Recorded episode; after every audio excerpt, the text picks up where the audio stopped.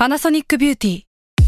มากกว่าเครื่องเป่าผมด้วยนาโนอีเทคโนโลยีล่าสุดที่จะเปลี่ยนทุกประสบการณ์ที่คุณเคยมีนาโนอีมอยส์เจอร์พลัสเพิ่มความชุ่มชื้นให้เส้นผมหลังใช้งานมากขึ้นถึง 18 เท่า พร้อมชะลอการเฟดของสีผมสำหรับคนชอบทำสีผม ดูแลความชุ่มชื้นทั้งเส้นผม หนังศีรษะและผิวคุณ Panasonic NA0J มีเทคโนโลยี nanoe ที่ care only you S A L M O N PODCAST มัน สด อร่อย ทฤษฎีสมคบคิดเรื่องลึกลับ สัตว์ประหลาดฆาตกรรม ความลี้ลับที่หาสาเหตุไม่ได้ เรื่องเล่าจากเคสจริงที่น่ากลัวกว่า fiction สวัสดีครับ ผมยชญ์ บรรพพงศ์ผมธัญวัฒน์อิพภูดม นี่คือรายการ Untitled Case สวัสดีครับ สวัสดีครับ ยินดีต้อนรับเข้าสู่รายการ Untitled Case ครับผม ครับผม วันนี้เรามาอยู่กันในทีมไรพิธัน วันนี้เราไม่พูดมาก เราเข้าเรื่องเลย ผมเบื่อที่จะกลายเป็นคนมีลุยฉุยแฉะแล้ว ผมอยากเป็นคนกระฉับกระเฉงมาก ห้องเรียนสยองขวัญครับ อ้าวทำไมคราวนี้มาถึงแปลไทยเลย ปกติต้องพูดชื่ออังกฤษ ไม่มีไม่ได้คิด สกูสกูออฟล็อกสนุกมากผมเคยดูสเรื่องกูนี้เฮอร์เรอร์สกูเออช่างมันเถอะให้พี่โต School คิด Horror เออก็คือเรื่องห้องเรียนสยองขวัญหรือว่าโรงคืเรีอยนคือเราสยงพูดขวัญไปเดี๋ยวเขาก็เปลี่ยนชื่ออยู่ดีแหละอ่าใช่ใช่แล้วก็บ่นเรื่องนี้มาหลายรอบแล้วเหมือนกัน เราสามารถร้องเรียนได้เนี่ยแบบคือวันเนี้ยเรื่องเรื่องของโรงเรียนเนี่ยพี่ทันครับถ้าเราพูดถึงเรื่องของโรงเรียนเนี่ย มันก็จะมีเรื่องราวที่มันคลีเช่คลีเช่หรือว่าแบบแมสมากๆที่มันนึกถึงขึ้นมาก็คือ อย่างเช่นเรื่องของฮานาโกะเนาะห้องน้ำในโรงเรียนเออเออนี่หรเอออพี่พี่ทันลองขยายความเรื่องของฮานาโกะให้ฟังหน่อยดิเราไม่รู้เยอะขนาดนั้นน่ะ รู้แค่ว่ามันเป็นพิธีกรรมแบบหนึ่งที่แบบ มีตำนานเล่าว่ามันมีเด็กผู้หญิงที่เสียชีวิตในห้องน้ำอะเออเออเออแล้วเออใส่กระโปรงสีแดงป่ะนะน่าจะใช่ เออใช่แล้วก็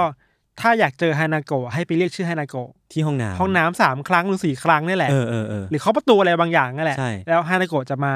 เออ แต่ถ้าต้องตอบอะไรบางอย่างให้ถูกต้องอะ เออ ถ้าตอบผิดจะถูกลากลงนรกด้วยอะ คือแบบโหดมากนะ จริง ๆ แล้วคือฮานาโกะนี่โหดมากเนาะแล้วก็อ่าเหมือนเป็นตำนานที่แบบไม่ได้ฟิกซ์ว่าอยู่ที่โรงเรียนไหนโรงเรียนหนึ่งอะมันเป็นตำนานเออ ที่แบบอยู่ทุกโรงเรียนของญี่ปุ่นอะเออ แต่พูดถึงญี่ปุ่นอะมันก็มีอีกหลายเรื่องนะ เช่น อืม มันมีพิธีการที่เล่าเรื่องผีในห้องเรียนอะอ่าที่เป็นจุดเทียนแล้วเล่าเออะอเออเออเออแล้วมันจะมีบอกว่า ถ้าเล่าครบหนึ่งร้อยเรื่องจบเมื่อไหร่อะเออ สุดท้ายแล้วจะเกิดเรื่องแปลกๆขึ้นในหลังที่เรื่องที่ร้อยใช่เว้ใช่ยอันนี้เคยได้ยินมาเหมือนกันอันนี้น่ากลัวมากเลยนะก็น่าสนใจดีเออแล้วมีความเป็นเป็นญี่ปุ่นด้วยแล้วก็จริงๆแล้วญี่ปุ่นมันก็หล่อหลอมให้เรากลัวผีของมันอะเออตั้งแต่จูออนเออหรือว่าผีในยุคต่างๆ ก็น่ากลัวเหมือนกันเนาะหหรือถ้าพูดได้จริงจังมากขึ้น ถ้าไม่ใช่เรื่องผีหรืองมงาย ในหลาย ๆ ประเทศนะครับอืมมันก็มีเรื่องที่เกิดความรุนแรงขึ้นในโรงเรียนในห้องเรียนอ่าใช่เยอะเหมือนกันเช่นใช่โอเค เรื่องการบูลลี่ในห้องเรียนครับ ไม่ว่าจะเป็นชาติไหนมันก็มีเรื่องบูลลี่เนาะอืมอืมหรือว่าถ้าพูดอย่าง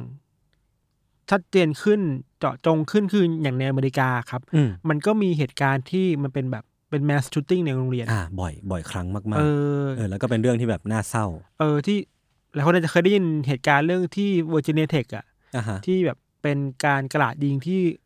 รุนแรงมากที่สุดครั้งหนึ่งในอเมริกาเลยก็ได้อะไรเออเงี้ยเออมันก็น่ากลัวในแบบนั้น คือเกิดความรุนแรงขึ้นในโรงเรียนที่น่าจะเป็นที่ปลอดภัยสำหรับนักเรียนอะอืมอืมเนอะอ่าแล้วก็วันนี้เราก็จะมาโฟกัสกันว่าในสิ่งที่เรียกสถานที่ที่เรียกว่าโรงเรียนเนี่ยครับมันมีเรื่องลึกลับอะไรเกิดขึ้นบ้างนะครับครับวันนี้ผมเริ่มก่อนนะครับ เรื่องของผมเนี่ยมันเป็นเรื่องที่เกิดขึ้นในปี 2014 ครับ ก็คือเป็นเรื่องที่ไม่ได้เกิดขึ้นมานานมากเนาะ มันเกิดขึ้นที่โรงเรียนมัธยมปลายเอกชนที่ชื่อว่ายานางาวะอ่าญี่ปุ่น เออ มันอยู่ที่ฟุกุโอกะ ซึ่งมันเป็นเกาะที่อยู่ทางใต้ของญี่ปุ่นเลยนะพี่ทัครันบเคยไปไหมไม่เคย ตัวผมเองเคยไปมารอบหนึ่งแล้วก็รู้สึกว่าอยากกลับไปอีก จริงๆเพราะก็ว่าไม่ได้ดีไม่ได้เกี่ยวกับเรื่องอะไรอ้าวอ๋อเอ้ยยังไงนะเมื่อกี้พี่ชงมาเหรอคือผมต้องตอบว่าผมติดตังค์เด็กแคชเชียร์ไว้ที่นู่นผมต้องกลับไปคืนเงี้ยเหรอคือวันวันนั้นนะครับวันที่เกิดเรื่องเนี่ยมันเป็นวันที่ครับ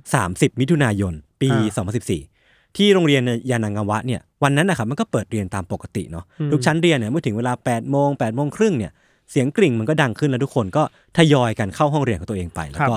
ดูเป็นวันวันหนึ่งที่ปกติทั่วไป แต่ว่าเมื่อเริ่มการเรียนการสอนได้ไม่นานนะครับพี่ทัน ช่วงเวลาประมาณ 10โมงกว่าๆมันก็ได้มีเหตุการณ์บางอย่างที่แบบเกิดขึ้นที่ห้องเรียนห้องหนึ่งของนักเรียนชั้นมัธยมปีที่สี่ครับในขณะที่ทั้งห้องเนี่ยครับมันดำเนินไปด้วยความปกติอะครูก็สอนไป นักเรียนก็นั่งเรียนไปอืมเรียนบ้างเล่นบ้าง แต่ว่าจู่ๆเนี่ยครับท่ามกลางความปกติทั้งหมดอะมันก็มีนักเรียนคนหนึ่งเป็นนักเรียนหญิงอืม ลุกขึ้นมากรีดร้องเสียงดังลั่นเลยอะพี่กรีดขึ้นมาอ่าแบบว้าอย่างนี้เลยอะอ่าอ่าดังมากจนทุกคนตกใจมากๆอะพี่ ต่อมาครับนักเรียนหญิงคนนั้นที่ลุกขึ้นมากรีดอะ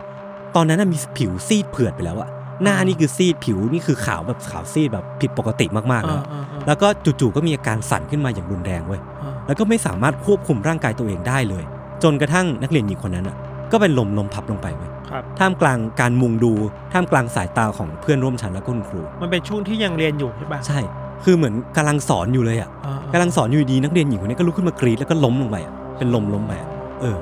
ต่อจากนั้นนะครับเพื่อนๆในห้องเนี่ยก็ต่างวิ่งเข้าไปดูอาการของนักเรียนหญิงคนเนี้ย ครับ ซึ่งก็คือเพื่อนแหละ ถ้าเรามีเพื่อนคนหนึงเป็นเกิดอาการนี้ขึ้นมาแล้วก็เป็นลมอะเราก็คงเป็นห่วงปะก็เลยไปมุงดูไว้พี่ แต่ว่าสิ่งที่เกิดขึ้นอะ มันกลับกลารเป็นที่นักเรียนหญิงอีกสองคนอะ ที่เข้าไปดูนักเรียนหญิงคนเนี้ยคนแรกเนี่ยอืมเกิดอาการเหมือนกันเลยอะคือกรีดย่างเองี้ยอสองคนนั้นกรี๊ดขึ้นมา แล้วก็ควบคุมตัวไม่ได้ตัวสั่นแล้วก็เป็นลมล้มพับไปอีกสองคนอะอาการเหมือนเออคนแรกเลยเหรอใช่กลายเป็นว่าตอนนี้สามคนแล้วอะที่เกิดอาการอย่างเงี้ยพี่ครับเหตุการณ์มันก็ยังไม่ไม่มีทีท่าว่าจะหยุดหย่อนลงเว้ยมันบานปลายใหญ่โตไปเรื่อยๆจนแบบ เริ่มดึงดูดความสนใจจากคนเพื่อนเพื่อนร่วมห้องอะ แล้วก็เพื่อนห้องข้างๆครูฝ่ายปกครองก็ต่างมามุงดูไว้พี่ เพื่อมาดูกันว่ามันเกิดอะไรขึ้นในเหตุการณ์นี้กันแน่เนาะ แต่ว่าเหตุการณ์มันก็ยังไม่ได้จบแค่นั้น เพราะว่าหลังจากที่สามคนแรกอะเป็นลมไปแล้วอะอาการประหลาดกรีดตัวสั่นควบคุมตัวเองไม่ได้ จนเป็นลมลมพับไปเนี่ย มันก็แพร่กระจายออกไปคล้ายโรคระบาดไปพี่ มันเริ่มแพร่กระจายไปนักเรียนในหมู่มากอืมจาก 3 คนแรกที่กลายเป็นลมอะตอนเนี้ยกลายเป็น 5 คนที่กรีดขึ้นมาแล้วก็เป็นลมไป เหมือนเหมือนเป็นไวรัสเลยเนาะเออที่แบบติดกันเรื่อยๆ ใช่ มันเกิดอะไรขึ้นก็ไม่รู้อะพี่ จาก 5 คนน่ะที่สลบอะอ่ากลายเป็น 15 คนอ่าจาก 15 คนทะลุกลายเป็น 20 คนใช่ จาก 20 คนน่ะกลายเป็น 27 คนที่เกิดเหตุการณ์เกิดอาการเดียวกันหมดเนี่ยแล้วคือมีสามอย่างนี้ถูกป่ะ ใช่กกรี๊รีดดตัตัววสั่สั่นนเป็นลมเป็นลม เออ ทั้งหมด 27 คนอ่กลายเป็นว่าในวันนั้นนะครับ ที่โรงเรียนมัธยมปลายยานางาวะเนี่ยอ่ามีนักเรียนที่เกิดอาการประหลาดเนี่ย สิ้นสุดแล้วอะมีทั้งหมด 27 คน เยอะนะ เออ ถ้ายิ่งถ้าพูดถึงว่ามันจะเริ่มต้นจากแค่หนึ่งคนถ้าเราใช่เองอะคนเดียวที่แบบลุกขึ้นมากรีดด้วยสาเหตุอะไรก็ไม่รู้นะอ่าแล้วก็เป็นลมไปครับ ปลายทางของมันคือ 27 คนคือเยอะมากๆ แล้วก็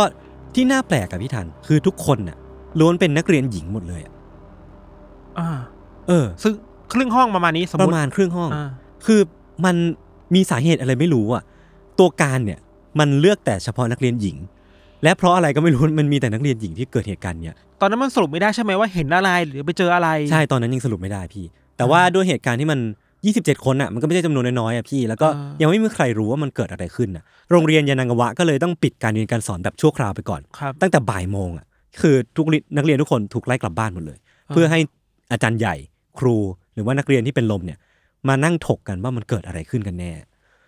หลังจากนี้เหตุการณ์ประหลาดมันเกิดขึ้นนะพี่ รองอาจารย์ใหญ่ของโรงเรียนยานางาวะเนี่ยก็ออกมาบอกแถลงการณ์กับนักข่าวว่าอืมเรายังไม่รู้ว่าเหตุการณ์ประหลาดเนี้ยมันเกิดขึ้นได้ยังไงพี่ และผมจะพูดคุยกับเหล่านักเรียน เพื่อสืบหาเหตุผลให้เจอให้ได้อืมแต่ว่าตอนเนี้ยเราต้องดูแลนักเรียนของเราให้ดีก่อน ก็คือต้องไปดูแลสุขภาพของนักเรียนให้ได้ก่อน ก่อนที่จะมาสืบสาวเราวเรื่องกันว่า มันเกิดอะไรขึ้นมเออมมอืมแต่ว่าเมื่อตรวจสอบร่างกายแล้วก็สุขภาพจิตของนักเรียนเหล่านั้นนะพี่ 27 คนที่เป็นลมไปอะ ก็ยังไม่มีเบาะแสอะไรเลยที่บอกได้ว่ามันเกิดอะไรขึ้นกับพวกเขากันแน่อะพี่ ไม่มีอาการเจ็บ ไม่มีเหตุการณ์ว่าเขาไปพบเจออะไรมาอืมแล้วก็ไม่มีที่มาแบบแบงค์มากๆอะว่ามันทำไมอยู่ดีเขาถึงกรีดขึ้นมาทำไมอยู่ดีเขาถึงสลบอะคือหาสาเหตุหาต้นตอไม่ได้เลยเหรอใช่ เออ แล้วก็เหตุการณ์เนี้ยมันน่ากลัวมากขึ้นแล้วมันก็เริ่มแมสมากๆขึ้นอะพี่อ่าเพราะว่ามันมีนักเรียนคนหนึ่งที่แบบถ่ายภาพเหตุการณ์นี้ไว้อะ แล้วก็ไปอัพลงทวิตเตอร์คือภาพเนี่ยมันเป็นภาพที่เดี๋ยวผมจะแปะลิงก์ไว้เนาะมันเป็นภาพของเชิงบันไดอ่าแห่งหนึ่งของโรงเรียนนี่แหละอ่า แล้วก็ปลายเชิงบันไดนั้นหรือว่าใต้บันไดนั้นอะอ่ามันมีนักเรียนที่แบบนอนกองอยู่สามสี่คนเอ้ยอะเห็นภาพแล้วขนลุกเลยนี่เออขนลุกจริงๆเนี่ยคือน่ากลัวมาก แล้วก็สามสี่คนนั้นก็จะมีเพื่อนมามุงดูมาแบบนอนหนุนตักอะว่าแบบเฮ้ยมันเกิดเป็นอะอะไรไรขึ้นขึ้นอะไรเออมันใช่หเกิดอะไรขึ้นกับเพื่อนเราอะพี่ เออ แล้วก็คือเรื่องราวเนี้ยมันก็ถูกพูดถึงอย่างมากในโลกโซเชียลครับทางทวิตเตอร์ทั้งเว็บไซต์ของญี่ปุ่นเอง ซึ่งมันไปถึงกระทั่ง Japan Timesอ่าซึ่งเป็นสำนักสื่อหลัข่าวสื่อหลักของญี่ปุ่นเลยอะ มันไปไกลถึงขั้นนั้น นั่นแปลว่ามันเหตุการณ์นี้มันเกิดขึ้นจริง ๆ และมันมีอะไรบางอย่างที่ซ่อนอยู่จริงๆอืมเออ มีทวีตของนักเรียนในโรงเรียนหนึ่งครับ เขียนเอาไว้ว่า สุดท้ายโรงเรียนก็ปิด มีผู้หญิงเป็นลม 27 คน นั่นมันบ้ามาก อีกทวีตหนึ่งเขียนว่า พวกผู้หญิงเหล่านั้นน่ะ พูดว่าฆ่าฉัน พูดว่าตายออกมา มันบ้าชะมัด มันเกิดขึ้นระหว่างที่พวกเรากำลังเรียนอยู่ในห้องแท้ๆอะอืมคือมันเป็นปากคำจากเพื่อนร่วมห้องอะพี่ที่ว่านักเรียนหญิงที่เกิดอาการประหลาดเหล่านั้นอะ พูดคำว่าตาย พูดคำว่าฆ่าฉันสิออกมา น่ากลัว เออมันเกิดอะไรขึ้นวะ แล้วก็จากเสียงที่พูดถึงบนโลกออนไลน์นี่แหละพี่ มันเลยนำไปสู่ทฤษฎีแรกที่ผมครับนำมาเสนอเนาะ ทฤษฎีเนี้ยพูดว่านักเรียนหญิงเหล่านั้นนะครับ น่าจะถูกวิญญาณเข้าสิง เออคนญี่ปุ่นเลยนะเออถ้ามาแนวเนี้ย ใช่คือถ้าดูจากอาการอะพี่ มันคือการกรีดขึ้นมาเนาะอย่างไรที่มา แล้วก็ตัวสั่น แล้วก็เป็นลมไป ซึ่งมันเป็นอาการที่เข้าข่ายการถูก ผีเข้าผีเข้าตามความเข้าใจของคนเราแล้วก็คนญี่ปุ่นเองด้วย แล้วพูดถึงเรื่องตาย เออ ใช่ใช่ มีทวิตเตอร์หนึ่งครับ พูดเอาไว้ถึงข่าวลือหนึ่งในโรงเรียนยานางาวะเนี่ย บอกว่าโรงเรียนตอนเนี้ยมีวิญญาณตนหนึ่งที่ตามพวกเขามาจากภูเขาเออซึ่งจริง ๆ แล้วอะพออ่านอย่างเงี้ยมันดูไร้ที่มาเนาะแต่ว่ามันมีหลักฐานหนึ่งพี่ที่บอกว่าไอ้เรื่องไอ้ทวิตเตอร์เนี้ยมันอาจจะไม่ได้แบบนั่งเทียนเขียนขึ้นมาหรือว่ามั่วๆขึ้นมาอ่าเพราะว่า ความจริงแล้วอะนักเรียนมัธยมศึกษาปีที่สี่ของโรงเรียนยานางาวะเนี่ย เพิ่งจะกลับมาจากการเดินทางไปยังภูเขาฮิโกะอะพี่เออมันคือภูเขาแนวแถวๆนั้นใช่เนาะซึ่งมันบังเอิญไปตรงกับทวิตเตอร์ของนักเรียนชายคนเนี้ยที่ที่ทวิตบอกว่าอ่าวิญญาณมีมีวิญญาณตนหนึ่งอะตามนักเรียนมาจากภูเขา และคืออ่านันักเรียนมัธยมปลายปีที่สี่เนี่ยก็เพิ่งเดินทางไปภูเขาอ่าฮิโกะกันมา เพื่อเป็นเหมือนไปทัศนศึกษาพี่ทันอ่า ไปเรียนไปเป็นส่วนหนึ่งในการเรียนการสอนอะเราไปพาอะไรกลับมาด้วยเอออย่างนี้เหรอ และไปพาวิญญาณบางตัวกลับมาด้วย หรือว่าไปทำอะไรถ้าพูดแบบงมงายคือไปทำอะไรใช่ที่นั่นหรือเปทำล่ามาใช่ใช่ใช่และที่มัน confirm เลยพี่อ่ามันมีเรื่องเล่ามีตำนานที่พูดถึงวิญญาณในภูเขาฮิโกะไว้อะครับบอกว่าในภูเขาฮิโกะเองอะแล้วก็บริเวณรอบๆภูเขาฮิโกะมันจะเป็นชื่อว่าเขื่อนอบุรังิเขาบอกเขาว่ากันว่านะในบริเวณนั้นนะครับ มีตำนานว่า ถูกสิงสู่โดยวิญญาณหญิงสาวไร้ศีรษะตนหนึ่ง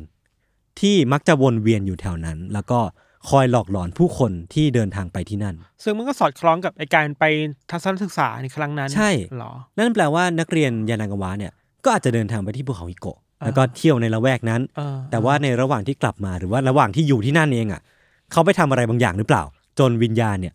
ติดตามกลับมาด้วย แล้วก็ทำให้เกิดเรื่องราวบานปลายใหญ่โตเว้ยเชื่อคือเวลี่ญี่ปุ่นแหละอะไรแบบเอนี้อเออเออ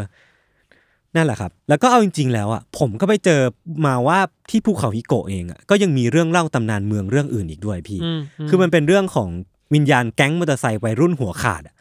เออคือเรื่องราวอะ มันเหมือนประมาณว่ามันจะมีในบริเวณนั้นอะ มันจะมีแบบผู้คนอะที่พบเห็นหรือว่าได้ยินเสียงขี่มอเตอร์ไซค์อืมของเด็กแก๊งวัยรุ่นกลุ่มหนึ่งยังซึ่กี้ยังกี้เออซึ่งเมื่อไปดูแล้วอะก็เป็นร่างไร้วิญญาณของแก๊งมอเตอร์ไซค์เหล่าเนี้ยที่มีลักษณะคือไม่มีหัวสักคนเลยขี่มอไซค์ได้ใช่แต่ว่าไม่มีหัว มันเป็นเรื่องเล่าอย่างนี้แหละพี่ แล้วก็เขาบอกว่าที่มาของตำนานเนี้ยเออคือมันเป็นการแกล้งกันของแก๊งมอเตอร์ไซค์สองแก๊งเว้ยมคือแก๊งแรกอะมันเอาลวดอะไปขึงไว้อตามถนนน่ะแล้วพอแก๊งเนี้ยแก๊งที่เป็นผีเนี่ยเออขับไปอะมันก็ตัดหัวตัดเว้ยหัวตัดคอออกไป ซึ่งมันตัด มันตัดแบบทันทีอะเออจนทำให้ในคืนนั้นอะ ที่เขาว่ากันว่าเป็นคืนที่แก๊งเนี้ยเสียชีวิตอะเออพวกเขายังคงขี่มอเตอร์ไซค์ไปทั่วภูเขาเออในขณะที่ตัวเองไม่มีหัวแล้วอะถ้าพูดแบบคนไทยคือตายโหงตายแล้วโหงไม่รู้ตัวว่าตายไม่รู้ตัวแล้ว่าตายแล้ว ใช่ แล้วก็เลยยังคงหลอกหลอนเออผู้คนหลอกหลอนชาวบ้านในละแวกนั้นอยู่เสมอเสมอก็เรียกว่าเป็นภูเขาที่เฮี้ยนอยู่เฮี้ยนและหลอนใช่ประมาณใช่หนึ่งนะใช่ใช่เรื่องราวทั้งหมดมันก็เลยทำให้บางคนเนี่ยครับเชื่อว่านักเรียนหญิงเหล่าเนี้ยถูกสิงสู่โดยวิญญาณร้ายจากเขาฮิโกะแล้วก็ ทำให้เรื่องทั้งหมดมันเกิดขึ้นแล้วก็บานปลายใหญ่โตครับนั่นเองครับ อีกทฤษฎีหนึ่งครับ บอกว่าเรื่องราวทั้งหมดเนี่ย อาจจะเป็นฝีมือของผีที่เรารู้จักกันดี นี่ยังอยู่เรื่องผีอยู่เหมือนกันเออแล้วเราก็เกริ่นไปแล้วตอนต้นด้วย คือผีฮานาโกะเว้ยอ๋อเออ เขาบอกว่ามันอาจจะเกิดขึ้นจากการที่นักเรียนหญิงคนนึงอะไปลบหลู่ผีฮานาโกะก็ได้ อะไรเงี้ยคือคือมันก็เป็นความเชื่อในในแบบของญี่ปุ่นนะเนาะ เออเออแต่แล้วเราว่าคิดว่าเรื่องนี้มันกระจายตัวได้เร็วนะ ยิ่งมันเป็นตำนานโรงใช่เรียนใช่น่ะใช่ใช่ใช่เออ แต่ว่าทฤษฎีสองทฤทฤษฎีแรกอะ มันดูไม่ค่อย under case เนาะมันเป็นทฤษฎีที่แบบดูแบบงมงายหน่อยนึงเออ ทฤษฎีที่ผมคิดว่าเป็นไปได้มากที่สุดอะครับพี่มันคือ ทฤษฎีที่บอกว่าเรื่องราวทั้งหมดเนี่ย มันเกิดขึ้นจากสิ่งที่เรียกว่า mass hysteria หรือว่าอุปทานหมู่อุปทานหมู่เออซึ่งมันมักจะเป็นตัวร้ายนี่แหละ ในข่าวของ Japan Times ครับได้อ้างอิงคำพูดของนักจิตบำบัดคนหนึ่งที่มีชื่อว่าริกะคายามะ ครับซึ่งอธิบายเหตุการณ์นี้ไว้ว่าน่าจะเป็นเหตุการณ์ที่เกิดจากสิ่งที่เรียกว่าอุปทานหมู่นี่แหละ แล้วก็เธอยังบอกอีกว่านักเรียนที่กำลังเป็นวัยรุ่นเนี่ยจะสามารถรับรู้ถึงความเครียด แล้วก็ความกดดันของเพื่อนร่วมห้องอะอืม ได้มากกว่าวัยอื่นเว้ยคือมันอาจจะมีปัจจัยอะไรบางอย่างในในกลุ่มวัยรุ่นอะพี่ ในวัยที่ยังเป็นวัยสาววัยซาบซ่าอยู่อะ อืม และปัจจัยนั้นน่ะทำให้เกิดการแพร่กระจายของสิ่งที่เรียกว่าอุปทานหมู่ได้ง่ายกว่าวัยอื่นเว้ยแล้วก็ความรู้สึกเหล่าเนี้ยมันสามารถส่งต่อกันได้โดยง่ายพี่ แล้วก็พวกเขาอาจจะแค่รู้สึกตื่นตกใจกับเสียงกรีดอาการแล้วก็การเป็นลมของนักเรียนหญิงคนแรกก็ได้ แล้วก็อาการตื่นตกใจนั้นน่ะ มันทำให้เกิดอาการลอกเลียนแบบอะ หรือว่าอะไรก็ตามที่มันทำให้เขาส่งต่อกันได้อย่างง่ายดายอะพี่จนก็เหตุการณ์มันบานปลายก็เป็นไปได้นะเออ เป็นไปได้นะอืมคือ เราเราไม่รู้เรื่องฮอร์โมนขนาดนั้นว่ะอืมอืม แต่เราคิดว่าพอมันมีเหตุการณ์ที่อะไรบางอย่างเกิดขึ้นในห้องเรียนอะอืมแล้วมันมีคนหนึ่งเป็นอะอืมมันเกิดความถึงที่เรียกว่า panic ได้อะเออเออเราเลยคิดว่าไอ้ไอ้การ panic เนี่ยมันอาจเป็น trigger อะไรในแต่ละคนได้หรือเปล่าวะแต่ตรงนี้มันก็กลับมาที่ว่า 27 คนใช่ไหมแล้วเป็นผู้หญิงหมดเลยอะ ใช่ใช่ใช่ คือทฤษฎีเนี้ยครับมันมีสิ่งที่ back up เยอะมากๆ เยอะกว่า 2 ทฤษฎีแรกแหละเออคือสิ่งแรกคือ หลังจากที่เกิดเหตุการณ์เนี้ยนักเรียนทุกคนก็กลับมาเป็นปกติดังเดิมไหมพี่ เมื่อเช็คสุขภาพแล้ว ก็ไม่มีอะไรผิดปกติกับร่างกาย สารเคมีในร่างกายก็ไม่ได้เปลี่ยนไป สุขภาพจิตเองก็ไม่ได้มีอะไรเปลี่ยนไปเลยมคือพวกเขายังคงแข็งแรงดีเป็นวัยรุ่นทั่วไป กลับมาใช้ชีวิตได้ตามปกติ เออ ก็เลยกลายเป็นว่าสิ่งที่เกิดขึ้นน่ะมันอาจจะเป็นแค่การ panic อย่างที่พี่ทันพูดเลย แค่การตื่นตระหนกเท่านั้นเองอะไม่ได้เกิดอะไรขึ้นจริง ๆ กับพวกเขาเลยอะหรือว่าคนแรกอาจจะไปเจออะไรบางอย่างมาหรือเปล่า เออเออเออเออแล้วจริงๆแล้วอะพี่ผมอยากคุยต่อเรื่องของ mass hysteria เหมือนกันอ คือผมก็ไป search ข้อมูลต่อว่าไอ้ mass hysteria หรือว่าอุปทานหมู่อะเออมัน solid ขนาดนั้นไหมวะเออหรือว่ามันมันพอเชื่อถือได้ไหมในแง่ของการเอามาเป็นทฤษฎีทฤษฎีหนึ่งอะเออผมก็เลยไปเจอบทความหนึ่งของ The Guardian ครับครับซึ่งให้คำอธิบายเกี่ยวกับปรากฏการณ์นี้ไว้อย่างน่าสนใจ มันมีผู้เชี่ยวชาญเรื่องของ mass hysteria คนหนึ่งครับ ชื่อว่าไซมอนเวสลีย์เขาบอกว่า mass hysteria เนี่ย มันเป็นการส่งต่อความรู้สึกอาการหรือว่า อะไรบางอย่างทางจิตใจของกลุ่มคนอะอืมซึ่งมันคล้ายๆ โรคระบาดอะมันส่งต่อไปได้ง่าย ๆ แล้วก็อืมมันง่ายกว่าที่เราคิดนะครับ ซึ่งไอ้ mass hysteria เนี่ยมันสามารถใช้อธิบายได้ในหลากหลายสถานการณ์ ตั้งแต่การแสดงความเสียใจของการจากไปของใครสักคนอะอย่างเช่นว่าการเสียชีวิตของจอห์นเลนนอน ถ้ามีใครสักคนหนึ่งเสียใจอืมคนรอบข้างก็พร้อมที่จะเสียใจไปตามคนแรกอย่างง่ายดาย มันเป็นเอฟเฟกต์ที่เป็นโดมิโนประมาณหนึ่งไปเอนะอเออคนหนึ่งล้มใช่คนหนึ่งล้มตามถูกต้องะไรถูกปะต้อง หรือว่าการตอบสนองต่อ ศิลปินป๊อปที่คอนเสิร์ต ถ้าคนหนึ่งมันอีกคนหนึ่งก็พร้อมที่จะมันไปด้วยอ่ารวมไปถึงอาการเจ็บป่วยต่างๆ ก็สามารถส่งต่อเป็นแบบ mass hysteria ได้เหมือนกัน แต่ว่าไม่รู้สิ เราคิดว่าการไปคอนเสิร์ตอืมหรือการไปตามศิลปินนะมันก็เข้าใจได้ว่าเป็น collective behavior เออเรียกว่าอะไรเออว่าเป็นพฤติกรรมรวมกลุ่ม อ่า เป็นเป็นเป็นเป็น social influence ได้เหมือนกัน แบบหนึ่งอะอืมแต่ว่าพอมันเป็นเรื่องนี้มันเกี่ยวกับอาการเจ็บป่วยนะ เออเออเราคิดว่ามีมันมีปัจจัยอะไรที่มากกว่านั้น แต่เขาบอกว่าเป็นไปได้เว้ย คือผมก็อ่างงมากแล้วมันมี case study ด้วย น่าสนใจมากอ่คือไซมอนอะบอกว่าการเป็นลมอะคลื่นไส้วิงเวียนเจ็บหน้าอก ปวดท้องหายใจถี่แล้วก็อาการสั่นอ่าซึ่งเป็นอาการที่เกิดกับนักเรียนยานางวะหมทั้ดงหมดเลเลยยเนาะนะเออเป็นอาการที่สามารถส่งต่อกันทางจิตวิทยาได้เว้ยแล้วก็เป็นอาการปกติของ mass hysteria ด้วยอ่าเออ แต่ว่าทุกครั้งอะครับ อันนี้น่าสนใจ แต่ทุกครั้งเนี่ยมันจะต้องมีจุดเริ่มต้นเสมออะอ่าซึ่งอาจเป็นอาการเจ็บป่วย หรือแม้แต่ความเชื่อเรื่องพูดผีวิญญาณ ซึ่งอาจนำไปสู่การเห็นภาพหลอนหรือว่าได้กลิ่นแปลกๆ จนนำไปสู่การแพนิคก็ได้ ซึ่งอันนี้ผมเข้าใจเองนะ เพราะว่าอันนี้มันเป็นสองแหล่ง ผมจับสองอันนี้มาเชื่อมโยงกันอ่าผมก็เลยคิดว่านักเรียนหญิงคนแรกอะที่ลุกขึ้นมากรีดอะอืมอาจจะเชื่อว่าตัวเองอะถูกผีตามมาเว้ยจนนำไปสู่การเห็นภาพหลอนอืมจนนำไปสู่การหลอนประสาทบางอย่างอืมจนกรีดขึ้นมาแล้วก็เป็นลมลมพับไป ส่วน 26 คนที่เหลือ อาจจะเห็นแค่ว่านักเรียนหญิงคนเนี้ย มีอาการแปลกๆ แล้วก็เลยเกิดขึ้นตามมา get ละ getละหรือว่า คนแรกอาจจะไปคิดอะไรบางอย่างจริงใช่ๆแต่ว่าเอฟเฟกต์ของคนที่สองที่สามมันคือเอฟเฟกต์จากคนแรกเออมากกว่าไม่ใช่สิ่งอะไรบางอย่างใช่ที่เกิดจากคนใช่แรกใช่ไหมมันเหมือนเป็นการเปิดสวิตช์อะพี่ทันเออเป็นการเปิดสวิตช์ไฟหรือว่าเป็นการปล่อยเขื่อนอะเออยกเขื่อนขึ้นมา แล้วน้ำที่มันออกมาคือความหลอนความอะไรอาการผิดปกติเหล่าเนี้ยที่มันไหลทะลักไปสู่นักเรียนคนอื่นได้ แล้วก็เคสที่เป็น mass hysteria จริงๆเนี่ยเรามักจะตรวจหาที่มาของมันไม่เจอเว้ย อย่างเช่นว่าอาการที่มันตกค้าง ความคิดทางจิตวิทยา หรือว่าอาการบาดเจ็บทางร่างกายเนี่ยมักจะไม่มีเว้ยอืมเวลาเราตรวจสอบเราก็เลยไม่รู้ว่ามันมันเกิดขึ้นจากสาเหตุอะไรกันแน่ซึ่งมันก็ไปตรงกับที่ยานางาวะเหมือนกันที่ไม่มีใครรู้ว่าเกิดอะไรขึ้นกับนักเรียนมัธยมปลายกลุ่มนี้กันแน่เออมันมีคนไปถามมันมีข้อมูลนะว่าแล้ว มีคนไปถามหาเด็กถามหาเด็กคนแรกที่เป็นไหมก็ไม่ว่าเธไม่อมีเจอะไรออะไรเว้ยไม่มีก็อะไรไม่มีอะไรเว้ย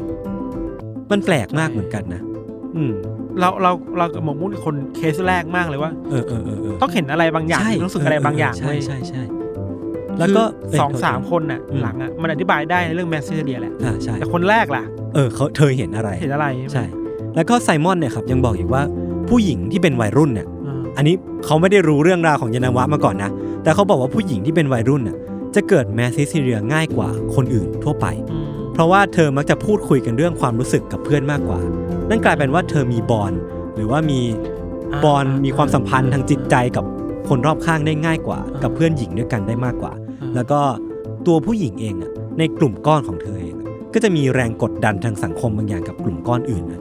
มันทำให้ tension ตรงเนี้ยมันก่อให้เกิด mass hysteria ได้ง่ายอืมมันก็บังเอิญไปตรงกับเทนังาวะอีกแหละอืมเพราะว่ามันเออมันมันก็ตรงตรงตรงตรงมาตลอดอะเนาะอืมแต่ก็ไม่เสมอไปถูกปะใช่ใช่ใช่ คือเคสหนึ่งของ mass hysteria เนี่ยครับ มันเคยเกิดขึ้นเมื่อ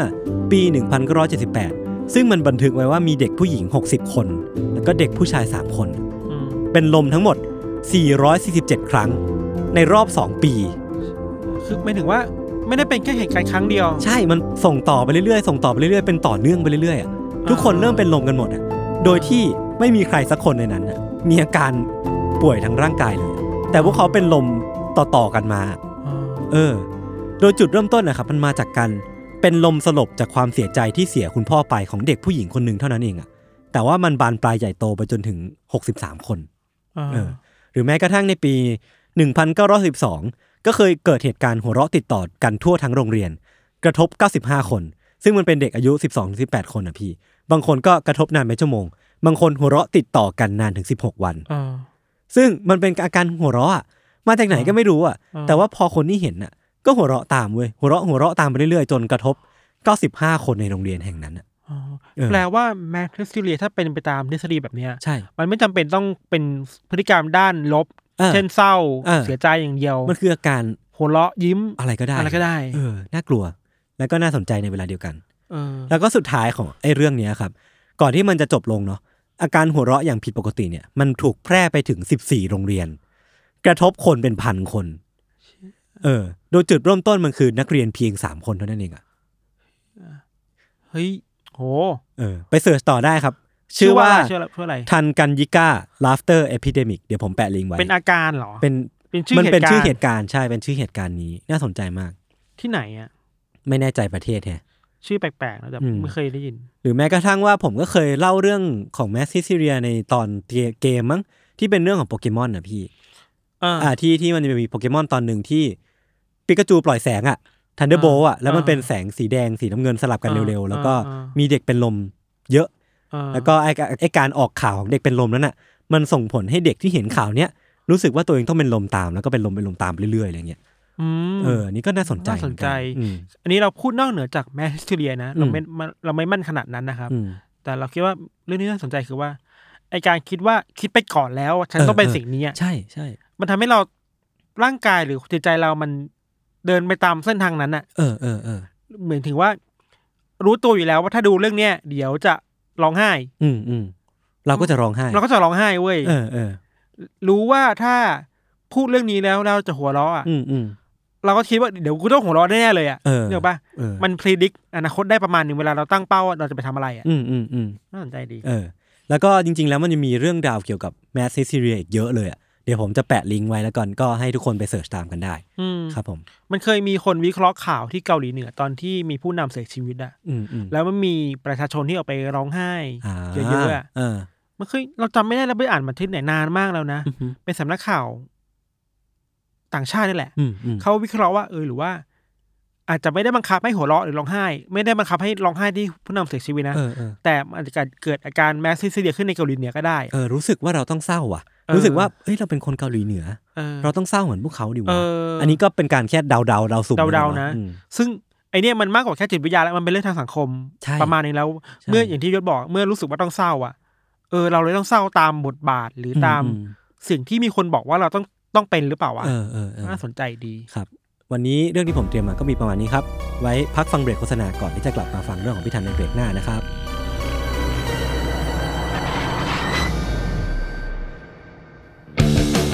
วัสดีครับ ผมทอมจากกรีฑยมพยอม โฮสต์รายการ Survival Trip เที่ยวนี้มีเรื่องในเครือ s t a l m o n Podcast ครับแหม่คุณผู้ฟังครับ นี่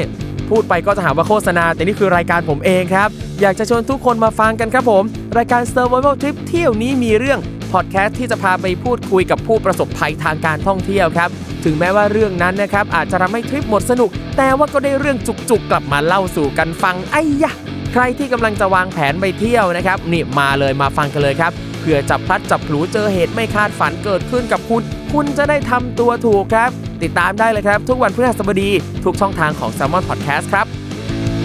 Survival Trip เที่ยวนี้มีเรื่องกับทอมจากกริฑโยมพยอม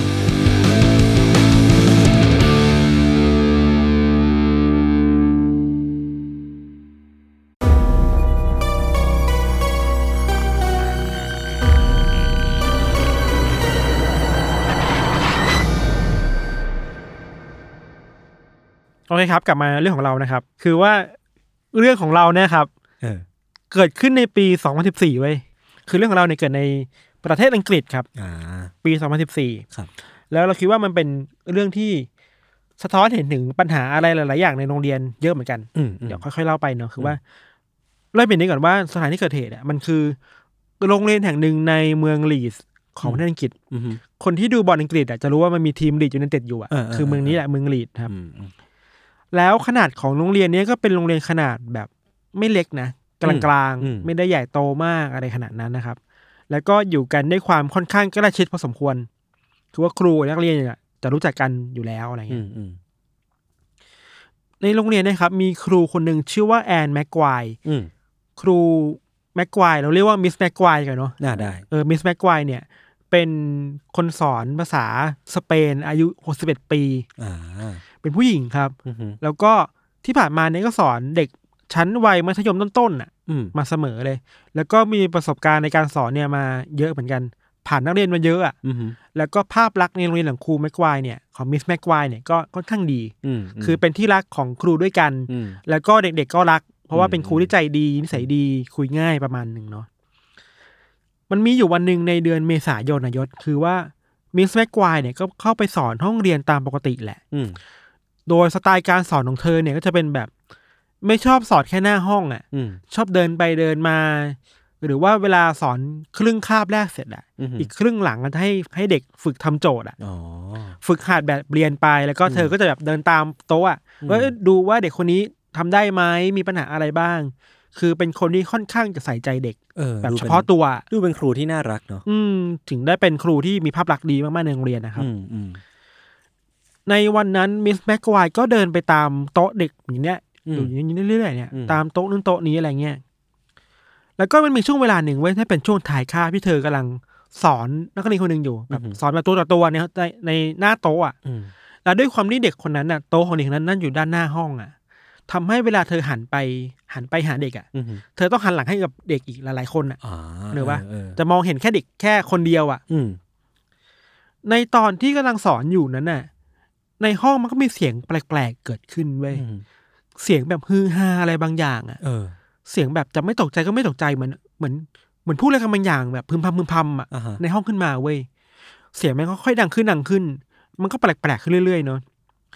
แล้วอยู่ดีๆตอนที่เธอกำลังสอนเด็กคนนั้นอยู่อะ มันก็มีเด็กผู้ชายคนหนึ่งอะ เดินออกจากโต๊ะเว้ยเออแล้วเดินไปหาเธออ่าฮะ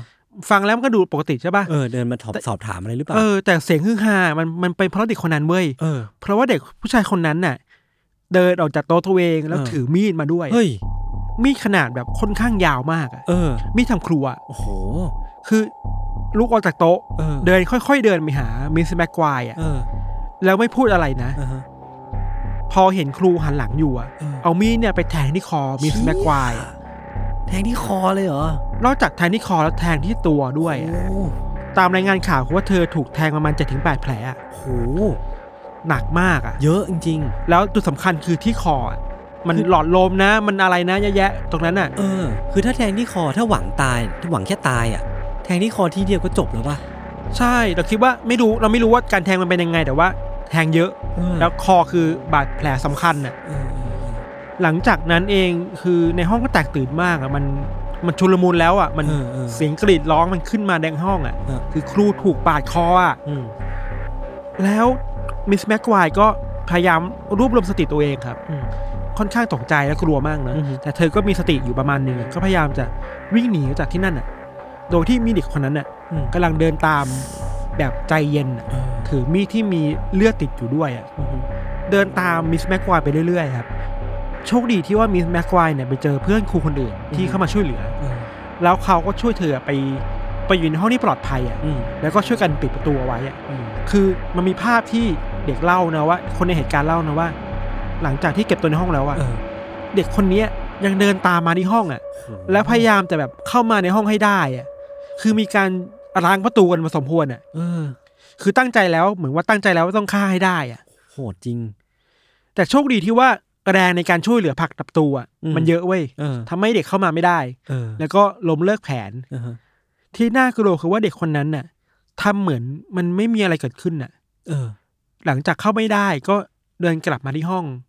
แล้วก็เข้ามานั่งที่โต๊ะตัวเองอะ เดี๋ยว ตามปกติอะ เดี๋ยวก่อน ทั้งที่เมื่อกี้ก็เพิ่งเอามีดยาวมากๆไปทิ่มคอครูใช่ใช่ทิ่มตัวครูเจ็ดถึงแปดแผลเออเดินไล่เขาไปถึงห้องเออแล้วก็เดินกลับมานั่งเรียนที่ห้องตามปกติ ใช่เดินตามปกติ คือหลายซอสที่เราไปอ่านมาคือว่า เดินแบบใจเย็นมากๆอะเออไม่ได้มีท่าทางหรือว่าไม่ได้มีบุคลิกที่ดูแบบร้อนใจเออกระวนกระวายกลัวไม่มีอะไรเลยอะไม่มีความแพนิคอะไรเลยอะโอ้โหเหมือนมันเป็นเรื่องหนึ่งในชีวิตที่มันเพิ่งเกิดขึ้นสบายๆอะเออเออเออเออแล้วเขาก็นั่งอยู่ที่นั่นน่ะอืมตลอดเลยเว้ยจนตำรวจมาจับอะ โอ้โห เกิดอะไรขึ้นวะเนี่ย นั่นสิมันเกิดอะไรขึ้นวะอืมคือ อย่างแรกเลยคือว่าแล้วมิสแม็กควายไปทำอะไรวะเออทำให้เด็กต้องมาฆ่า แล้วเด็กคนนี้มีความแค้นอะไรกับเธออะทั้งที่เมื่อกี้พี่ทังก็เกริ่นมาว่า เธอก็เป็นครูที่ดีใช่ครูที่เอาใจใส่เด็กครูเป็นที่เป็นที่รักของทุกคน เออ แล้วพอหลังจากเหตุการณ์นั้นนะครับ ก็มีการส่งมิสแม็กควายไปที่โรงพยาบาล เออ สุดท้ายแล้วเธอก็ไปเสียชีวิตที่นั่น อืมเพราะว่าบาดแผลมัน อืมเพราะว่าบาดแผลมันแรงมากอืมเราคิดว่าการแทงคอมันหนักมากเนาะครับ หลอดลมการหายใจมันไม่มีเนาะออออแล้วคำถามคือว่าแล้วมัน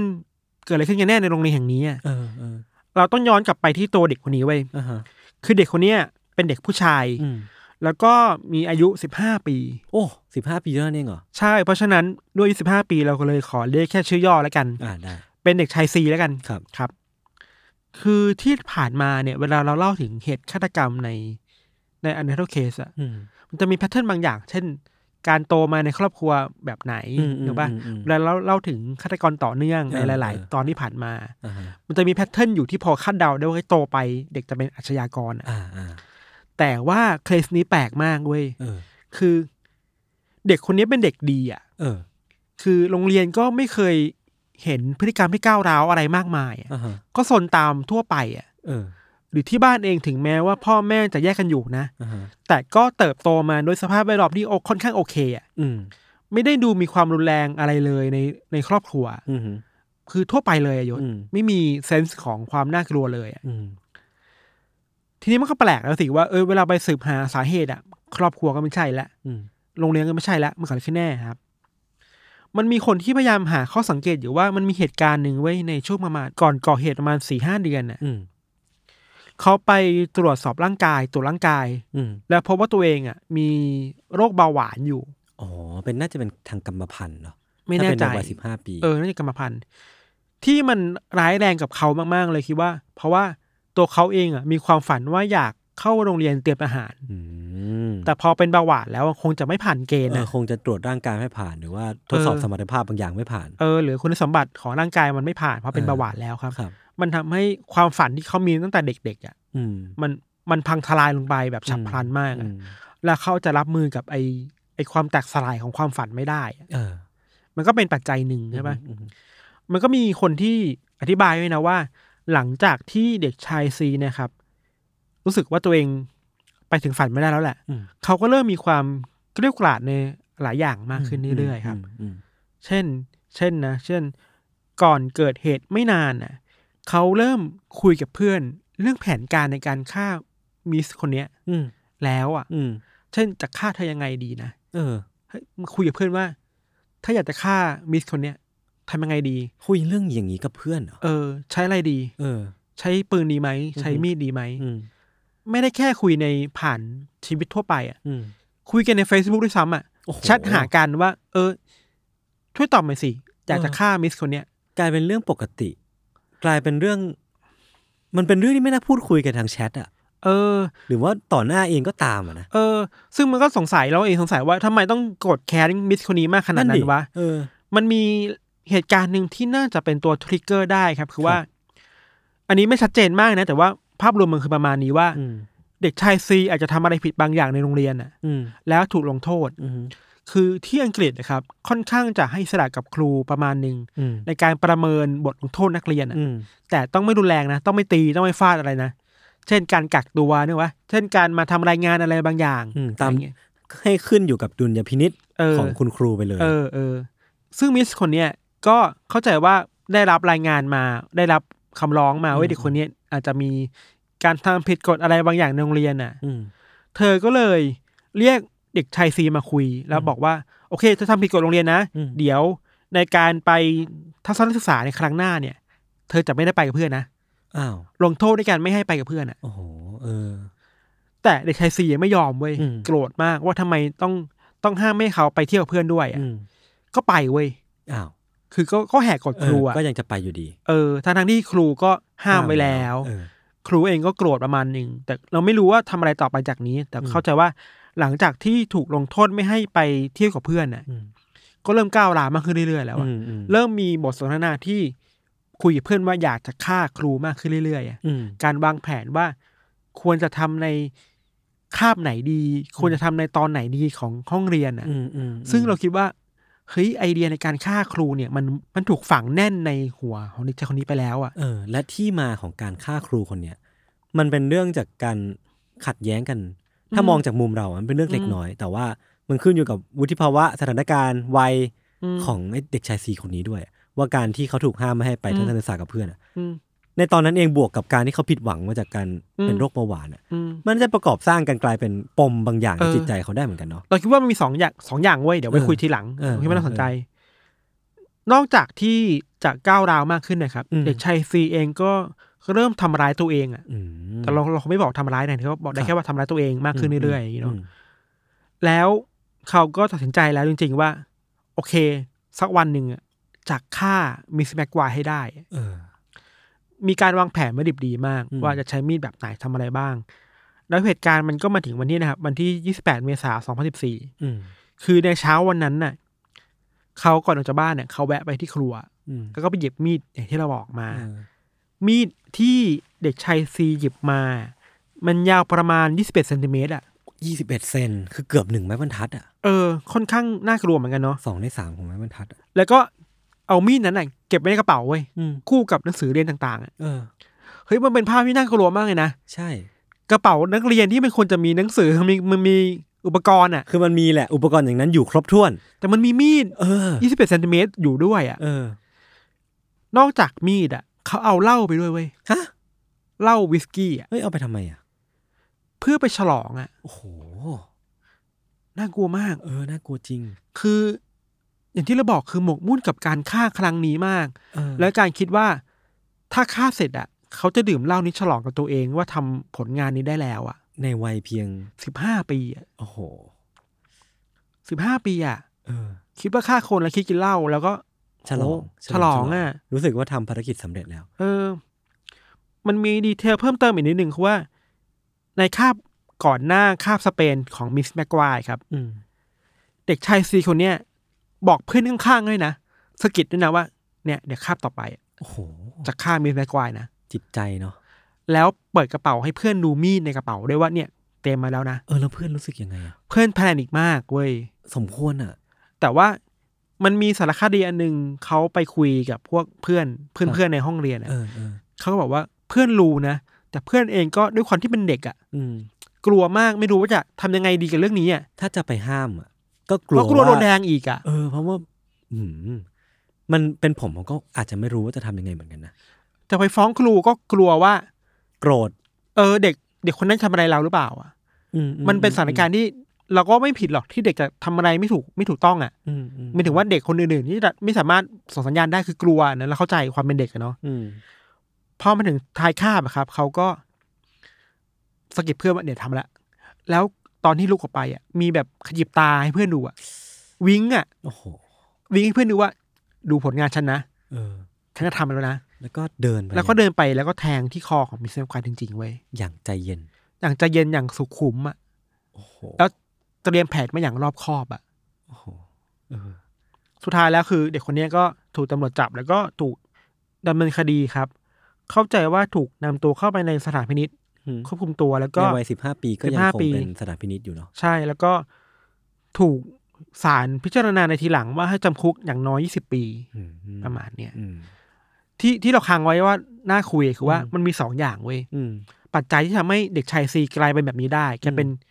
แกเป็นอะไรไม่รู้ที่น่ากลัวได้ขนาดเนี้ยเรียกได้ว่าเป็นฆาตกรเลือดเย็นคนหนึ่งเลยอะเออเราคิดว่าอย่างแรกคือ ตัวตนนี่มันผูกกับความฝันอะอืมันแตกสลายไปอะอืมเข้าใจปะเราเคยคิดว่าเด็กวัยเนี่ยวัยสิบห้าคือมอต้นเท่านะเป็นวัยที่ยังกล้าฝันอยู่เนาะกล้าฝันแล้วก็มีตัวเองผูกกับเป้าหมายในชีวิตประมาณหนึ่งอะเออเออพอมีเป้าหมายแล้วเอ้ยความฝันมันไปไม่ได้แล้วอะอืมเราคิดว่าในใจเองอะมันแตกสลายไปประมาณหนึ่งนะอืมอืมแล้วพอถูกครูห้ามไปเที่ยวกับเพื่อนอะอืมวัยนี้มันคือวัยที่มันสร้างสายสัมพันธ์กับเพื่อนอย่างแน่นหนามากๆอะเออเออ ไอความสัมพันธ์ที่เขามีกับเพื่อนน่ะมันคือสิ่งสำคัญมากในการเติบโตไปเป็นผู้ใหญ่อะเออ แล้วไอ้เส้นเนี้มันถูกตัดออกอะเออ มันทำให้เอ้ย นอกจากเชื่อมต่อกับตัวเองไม่ได้แล้วอะเชื่อมต่อกับเพื่อนไม่ได้อีกอะอืม มันทำให้เขาสึกโดดเดี่ยวมั้งนะเออเราคิดว่าเออเขาโกรธแค้นครูคนนี้มากอืมที่ทำให้เขาต้องเป็นแบบนี้อะคือคือไม่แน่ว่าอาจจะเป็นแบบนี้ก็ได้คือ เขาผิดหวังจากความฝันตัวเองมา เขารู้สึกว่าเขาทำตามฝันฝันตัวเองไม่ได้แล้ว ก็เลย หาตัวช่วย หาทางอื่นที่จะไป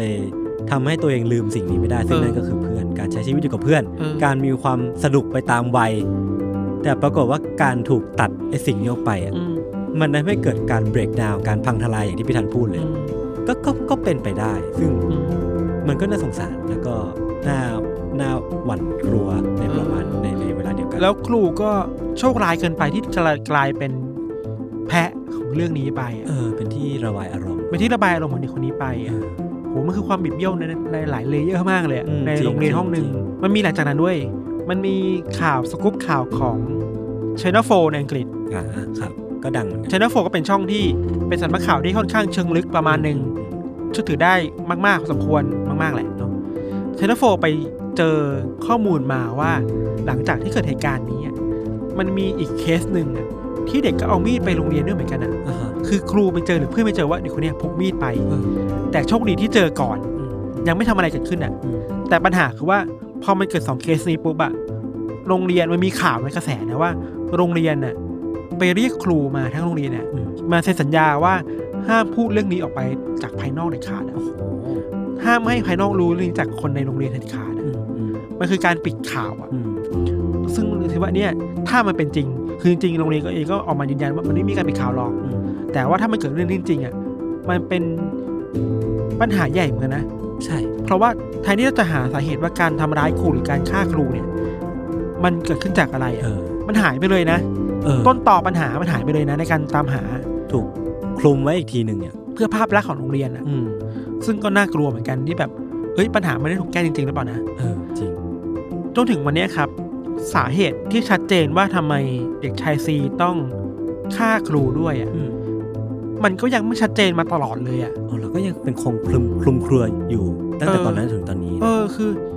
ยังไม่มีใครฟันธงได้ว่าฆ่าเพราะว่าอะไรมฆ่าเพราะว่าโกรธครูเหรอที่ครูลงโทษ หรือมันมีอะไรมากหรือกว่ามีนั้นอะไรมากกว่านั้น มันมีการวิเคราะห์ด้วยว่า คือปัญหาอย่างหนึ่งในการพิจารณาคดีเนี้ยคือสังคมหรือว่าทาง เขาเรียกว่านะทางทางแพทย์อะอืมไม่สามารถวินิจฉัยให้เด็กคนเนี้ยว่าเป็นไซโคพาธได้เว้ย อืม เพราะว่ามันมีกฎหมายในอังกฤษหรืออเมริกาด้วยซ้ำไปว่า ห้ามวินิจฉัยอ่าว่าเด็กที่อายุต่ำกว่า 18 เป็นไซโคพาธอะ อ๋อเพราะยังเป็นเยาวชนอยู่แล้วก็ยังมีปัจจัยหลายๆอย่างอยู่อ่าที่ไม่สามารถชี้ชัดได้ว่าเด็กคนนี้เป็นไซโคพาธหรือเปล่าอะไรอือย่างมเงี้ยอันนี้สนใจพูดอีกแบบหนึ่งคือว่า ต้องอายุ 18 หลังจาก 18 แล้วเท่านั้นถึงจะถูกวินิจฉัยว่าเป็นไซโคพาธได้อะเออ แต่ว่าถึงแม้จะยืนยันไม่ได้ว่าเป็นไซโคพาธจริง ๆ หรือเปล่าอะแต่ว่าโดยบุคลิกที่ผ่านมาที่เขาทำออกมา มันมีหลายอย่างที่มันไปนข้อบ่งชี้ว่าเป็นไซโคพาธอย่างเช่นความใจเย็นผิดปกติ เออการการลืมเรื่องศีลธรรมอะเออการทำเรื่องที่รุนแรงโดย คิดว่ามันเป็นเรื่องปกติอะอืมซึ่งในคดีที่ผ่านมาที่เราเคยเล่าในรายการนี้อะมันก็เป็นหลายนี้หลายๆคนนั้นที่เป็นไซโคพาธอะใช่คือการสามทำเส้นแบ่งแยกระหว่างคนปกติที่ ทำการฆาตกรรม กับเออไซโคพาธที่ทำการฆาตกรรมเออมันค่อนข้างชัดเจนในอารมณ์เหมือนกันนะว่า มันขึ้นอยู่กับอารมณ์ ขึ้นอยู่กับการตัดสินใจเออภาพลักษณ์ของฆาตกรที่ฆ่าเหยื่อ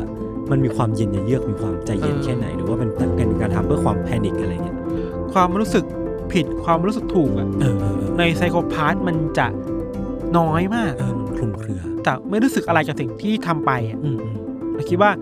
มันก็เป็นเทรดหนึ่งของไซโคพาธที่สามารถบอกได้อืมแต่ก็ไม่สามารถยืนยันได้ว่าเด็กคนเนี้ยเป็นไซโคพาธจริงๆหรือเปล่า ใช่ใช่ใช่เนอะเอออีกเรื่องหนึ่งที่น่าคุยคือว่าเฮ้ยเวลาเราไม่สามารถนิยามว่าเด็กคนเนี้ยหรือเยาวชนเป็นไซโคพาธได้หรือเปล่าอะอืมแล้วสัญญาณในเราในในการที่สังคมหรือคนรอบข้างจะไปช่วยสังเกตอะเออมันยิ่งยากนะ ใช่ใช่ใช่หรือแม้แต่เพื่อนที่คุยกันใน Facebook คุยกันในห้องว่าฉันจะฆ่าครูนะอืมมันก็ทรีตว่าคงไม่ทำจริงๆหรอก เออ คือมันไม่ไม่มีใครคิดหรอกว่าเพื่อนคนหนึ่งที่พิมพ์มาหาเรา เออ จะไปฆ่าใครสักคนจริง ๆ อะ จะไปฆ่าครูที่สอนจริง ๆ อะ แล้วครูคนนั้นเป็นครูที่น่ารักด้วยอะเออแล้วยิ่งไม่คิดเลยอะความท้าทายแบบหนึ่งคือว่าเฮ้ยหรือว่าสังคมหรือว่าระบบการศึกษามันต้องออกแบบอะไรบางอย่างมามาวะ อืมอืมเพื่อที่จะช่วยจับสัญญาณให้ได้อะเออว่าไอ้บุคลิกแบบเนี้ยในในโรงเรียนในห้องเรียนอะมันอันตรายแล้วนะ เออเออมันจำเป็นต้องเข้าการรับการรักษาจากแพทย์นะ เออเออ หรือต้องมีคนเข้าไปช่วยดูแลแล้วนะอืมแล้วเมื่อเราไม่สามารถนิยามมันได้ หรือไม่ไม่สามารถนิยามบุคลิกเหล่านี้ได้อะไอการทรีตบุคลิกเหล่าเนี้ยมันเลยมีโอกาสที่จะพลาดสูงมาก ใช่หรือว่าอันนี้เราพูดแบบคนนอกมากเลยนะ ไม่รู้เหตุการณ์คดีนี้เท่าไหร่แต่แค่คิดว่า สมมติว่าเด็กชายซีอะมีบุคลิกความเป็นไซโคพาธหรือมีปมปัญหาการเป็นไซโคพาธอยู่อืมแล้วเขาถูกทรีตจากโรงเรียนจากกฎโรงเรียนอะไรบางอย่าง เท่ากับคนทั่วไปอะ เช่นการลงโทษอะไรบางอย่างอืมซึ่งเราไม่รู้ว่าไซโคพาธเป็นยังไงใช่ปะแต่เราลงโทษเขาไปแล้วอะ มันก็อาจจะเป็นการทริกเกอร์เออไปทริกเกอร์อะไรบางอย่างขึ้นมาหรือเปล่า อันนี้ก็น่าสนใจ ใช่ เราคิดว่าโหคดีเนี้ยแม่งแบบซับซ้อนมากเออมันคลุมเครือพอพลาดได้สมควรมันพลาดได้เยอะมากเว้ยอืมอืมเพราะฉะนั้นการลงโทษมันก็พูดได้แหละว่า อาจจะเป็นตัว trigger อืมแต่การเป็นครูในโรงเรียนมันก็จำเป็นต้องใช้ไม้อ่อนไม้แข็งอะอืม เราคิดว่าจะไปโทษครูอย่างนี้ก็ไม่ได้ อืมจะไปโทษเด็กก็ไม่ได้ มันมีอย่างที่เราบอกมาทุกๆ EP เลยอะมันมีปัจจัยหลาย ๆ อย่างมาก ในการจะไปทำให้คนคนหนึ่งกลายเป็น psychopath หรือกลายเป็นฆาตกรได้เออเออเรื่องทั้งหมดเนี้ยมันก็ขัดกับภาพลักษณ์โรงเรียนที่เรามีด้วยนะอืมโรงเรียนนี่มันควรจะเป็นโรงเรียนที่เฮ้ยครับทุกคนยิ้มแย้มไม่ความสุขอะเด็กเป็นผ้าขาว เอ้ยเราเราคิดว่าโหเราเราได้ยินคำนี้ว่าเด็กเป็นผ้าขาวแล้วรู้สึกว่า ไม่จริง ไม่จริงว่าวะเออเออแบ็กกราวชีวิต หรือว่าแม้แต่ว่า เซตยีนที่แต่ละคนได้มาก็ไม่เหมือนกันอะเออ คือทุกคนไม่ได้เริ่มต้นที่เป็นผ้าขาวเหมือนกันตั้งแต่ตั้งแต่แรกอะอืม ใช่ป่ะเราไม่สามารถพูดได้ง่าย ๆ ว่า A B C D E F เป็นผ้าขาวเหมือนกันหมดอะ อืม เรามียีนเรามีกรรมพันธุ์ เรามีการแม้แต่เรื่องร่างกายอะ อืม คือมันไม่สามารถทรีว่าเป็นผ้าขาวได้อะใช่ใช่หรือจะพูดอีกแบบคือว่าการเป็นผ้าขาวคือผ้าขาวที่พร้อมให้ผู้ใหญ่มาเติมแต่งอะ เออแต่ยุคสมัยเนี้ยเด็กมันเติมแต่งตัวเองกันแล้วนะ เออแล้วก็จริงอย่างที่พี่ทันว่าคือครูเองก็ไม่ได้ผ้าขาว ครูเองก็เทาครูเองก็เออบางคนก็ดำบางก็ทำให้ผ้าขาวของเด็กก็ปนเปื้อนไม่ได้เหมือนกันก็อืมก็เป็นเรื่องที่อืมน่าคุยมากสรุปแล้วคือ สุดท้ายแล้วคดีนี้เราไม่สามารถโทษเด็กได้ ไม่สามารถโทษครูได้ มันต้องโทษ มันต้องโทษแล้วมันต้องมองอะไรที่ลึกไปกว่านั้นอะๆอืมอืมซึ่งนี่แหละ มันทำไม่ได้ เพราะว่ามันปิดข่าวไง ใช่ใช่มันปิดกระบวนการตรวจสอบไงอืมเพราะฉะนั้นการเปิดเผยและยอมแลกภาพลักษณ์ไปสักหน่อยอะ เพื่อค้นหาสาเหตุร่วมกันอะคิดว่าจะเป็นทางออกที่น่าจะดีที่สุดแหละครับครับประมาณเนี้ยครับเอ้ยฟังเรื่องพี่โทษทีพี่ทันผมขอเสริมนิดหนึ่งคือ ผมมาคิดถึงไอ้เนี่ยพี่คันเคยดูแอดตัวหนึ่งปะที่มันพูดว่าเป็นเรื่องของการ mass shooting หรือว่าการการที่เด็กคนหนึ่งอะอืมที่มีสัญลักษณ์บางอย่างมีมีไซน์บางอย่างว่าเด็กคนเนี้ยจะก่อเหตุกราดยิงในโรงเรียนอะเออแต่ว่าไม่มีใครรู้เว้ยคืออ่าวิดีโอมันก็จะเล่าไปประมาณว่า โชว์ฟุตเทจของเด็กคนหนึ่งในโรงเรียนนั่นแหละ เดินไปตามที่ต่างๆ นั่งเรียนในห้องเรียน จนจบวันก็มีเหตุกราดยิงเกิดขึ้นอืมแต่ว่าตั้งแต่ต้นจนจบอะทุกๆ frame อะทุกๆ background ที่ตัวเอกอยู่อะมันจะมีเด็กคนหนึ่งเว้ยถือปืนอยู่อะหรือว่าทำท่าทำทางที่มันดูแบบเห็นชัดมากๆเออะอเออว่าเด็กคนนี้ต้องการที่จะทำอะไรอะเออแต่ว่ามันอยู่ทุก frame เลยนะ อยู่ทุก frame เลยนะ แล้วตอนท้ายเออมัน wrap up ว่า เอ้ยไอ้ sign เหล่าเนี้ย เราเออสามารถสังเกตเห็นมันได้ ถ้าเราตั้งใจมากพออะไรเงี้ยเออเออมันก็สะท้อนกับเรื่องวิธันเหมือนกันนะว่า ถ้าเราตั้งใจหรือว่า treat ซะว่าอาการผิดปกติของเด็กคนหนึ่งอะอืมมันเป็นเรื่องที่ควรให้ความสำคัญอะเออเราก็จะป้องกันเหตุทั้งหมดได้ หรือว่ามันต้องออกแบบกลไกอะไรบางอย่างเออเออที่ช่วยให้คนในโรงเรียนสามารถดีเทคไอสัญญาณนี้อืมได้พร้อมกันได้ได้ด้วยกันน่ะอืมแล้วช่วยกันพาเด็กคนนี้ออกจากปัญหาให้ได้อะอืมแทนที่จะปล่อยปล่อยเขาทิ้งไปอะมันก็ไม่ได้แก้ปัญหาอะไรเนาะเออแล้วก็อีกอย่างหนึ่งคือ เวลาพูดถึง mass shooting อะมันมันเป็นเหตุการณ์ที่น่ากลัวมากเลยนะในโรงเรียนอะใช่อย่างในอเมริกามันชัดเจนมากว่าอืมโอ้ mass shooting ในโรงเรียนคือมันรุนแรงมากมันในเกิช่วดงขึ้นทุกปีอะช่วงปีสองปีที่ผ่านมานี้ได้ข่าวว่าโหกราฟขึ้นมากขึ้นหนักโหดมากแล้วก็นอกจากเหตุการณ์ที่เป็น mass shooting แล้วครับมันมีวิธีการ treat mass shooting ที่มันน่ากลัวแบบเดิมกว่าเดิมเว้ยอือฮึคือว่าเท่าที่เราตามข่าวมานะเราก็เห็นข่าวมาตลอดอะคือว่า หลาย ๆ โรงเรียนอะเอาตำรวจเข้าไปเดิน โอ้โห โรงเรียนไปปกติแล้วอะอืมนอกจากนั้นคือแบบออกแบบกระเป๋าให้มันโปร่งใสอะจะได้เห็นว่ากระเป๋าพกอไเป้มอะใช่ไหมว่าให้รู้ว่าในเป้มีอะไรบ้างอะเออ คือโหนี่โรงเรียนนะเว้ยมันกลายเป็นที่ที่ทุกคนอยู่กันด้วยความกลัวอืมหรือแม้แต่บางโรงเราเคยเขียนข่าวเรื่องนี้ลง The MATTER ด้วยซ้ำไว้อือฮึว่า บางโรงเรียนน่ะ ติดตั้งห้องนิรภัยอื้อหื ในห้องเรียนน่ะอืมห้องที่เป็นเป็นแบบเป็นห้องที่ปลอดภัยอะอืมคือถ้ามี mass shooting เมื่อไหร่เข้าห้องนี้ โอ้โห ปิดแล้วจะรอดอะ เฮ้ยนี่มันโรงเรียนนะ มันกลายเป็น safe house เนี่ยเมื่อไหร่วะเออมันมันมันน่าเศร้าเนาะมันหดหู่แล้วพอมันเกิดเรื่องพวกนี้ขึ้นคนก็ดีเบตกันว่า มันควรแก้ที่การออกแบบโรงเรียนให้ปลอดภัยหรือควรไม่แก้ที่ต้นตอปัญหาอืมันมีดีเบตเรื่องนี้มาตลอดในอเมริกาเว้ยว่าอืมแทนที่คุณจะเอาตำรวจเข้าไปในโรงเรียนอืมหรือว่าทำให้กระเป๋ามันโปร่งใสอะ คุณไปแก้ที่ต้นตอหรือยังอะ เออเออเออคุณเข้าใจเด็กทุกคน หรือว่าเออแม้แต่ครูทุกคนหรือเปล่า เออ หรือคุณทำอะไรในระบบการศึกษาหรือยังที่จะทำให้มันไม่ทอดทิ้งใครออกไปเออเออเอันนี้คือปัญหาใหญ่ที่สุดแหละครับครับโอเคครับวันนี้เรื่องที่ผมและพี่ทันเตรียมมาก็มีประมาณนี้ครับไว้ติดตาม Undercase ต่อได้ใน episode ต่อๆไปทุกช่องทางของ s ซ m มอนพอดแคสต์เช่นเคยครับ วันนี้พวกผมสองคนก็ลาไปก่อน สวัสดีครับับ สวัสดีครับ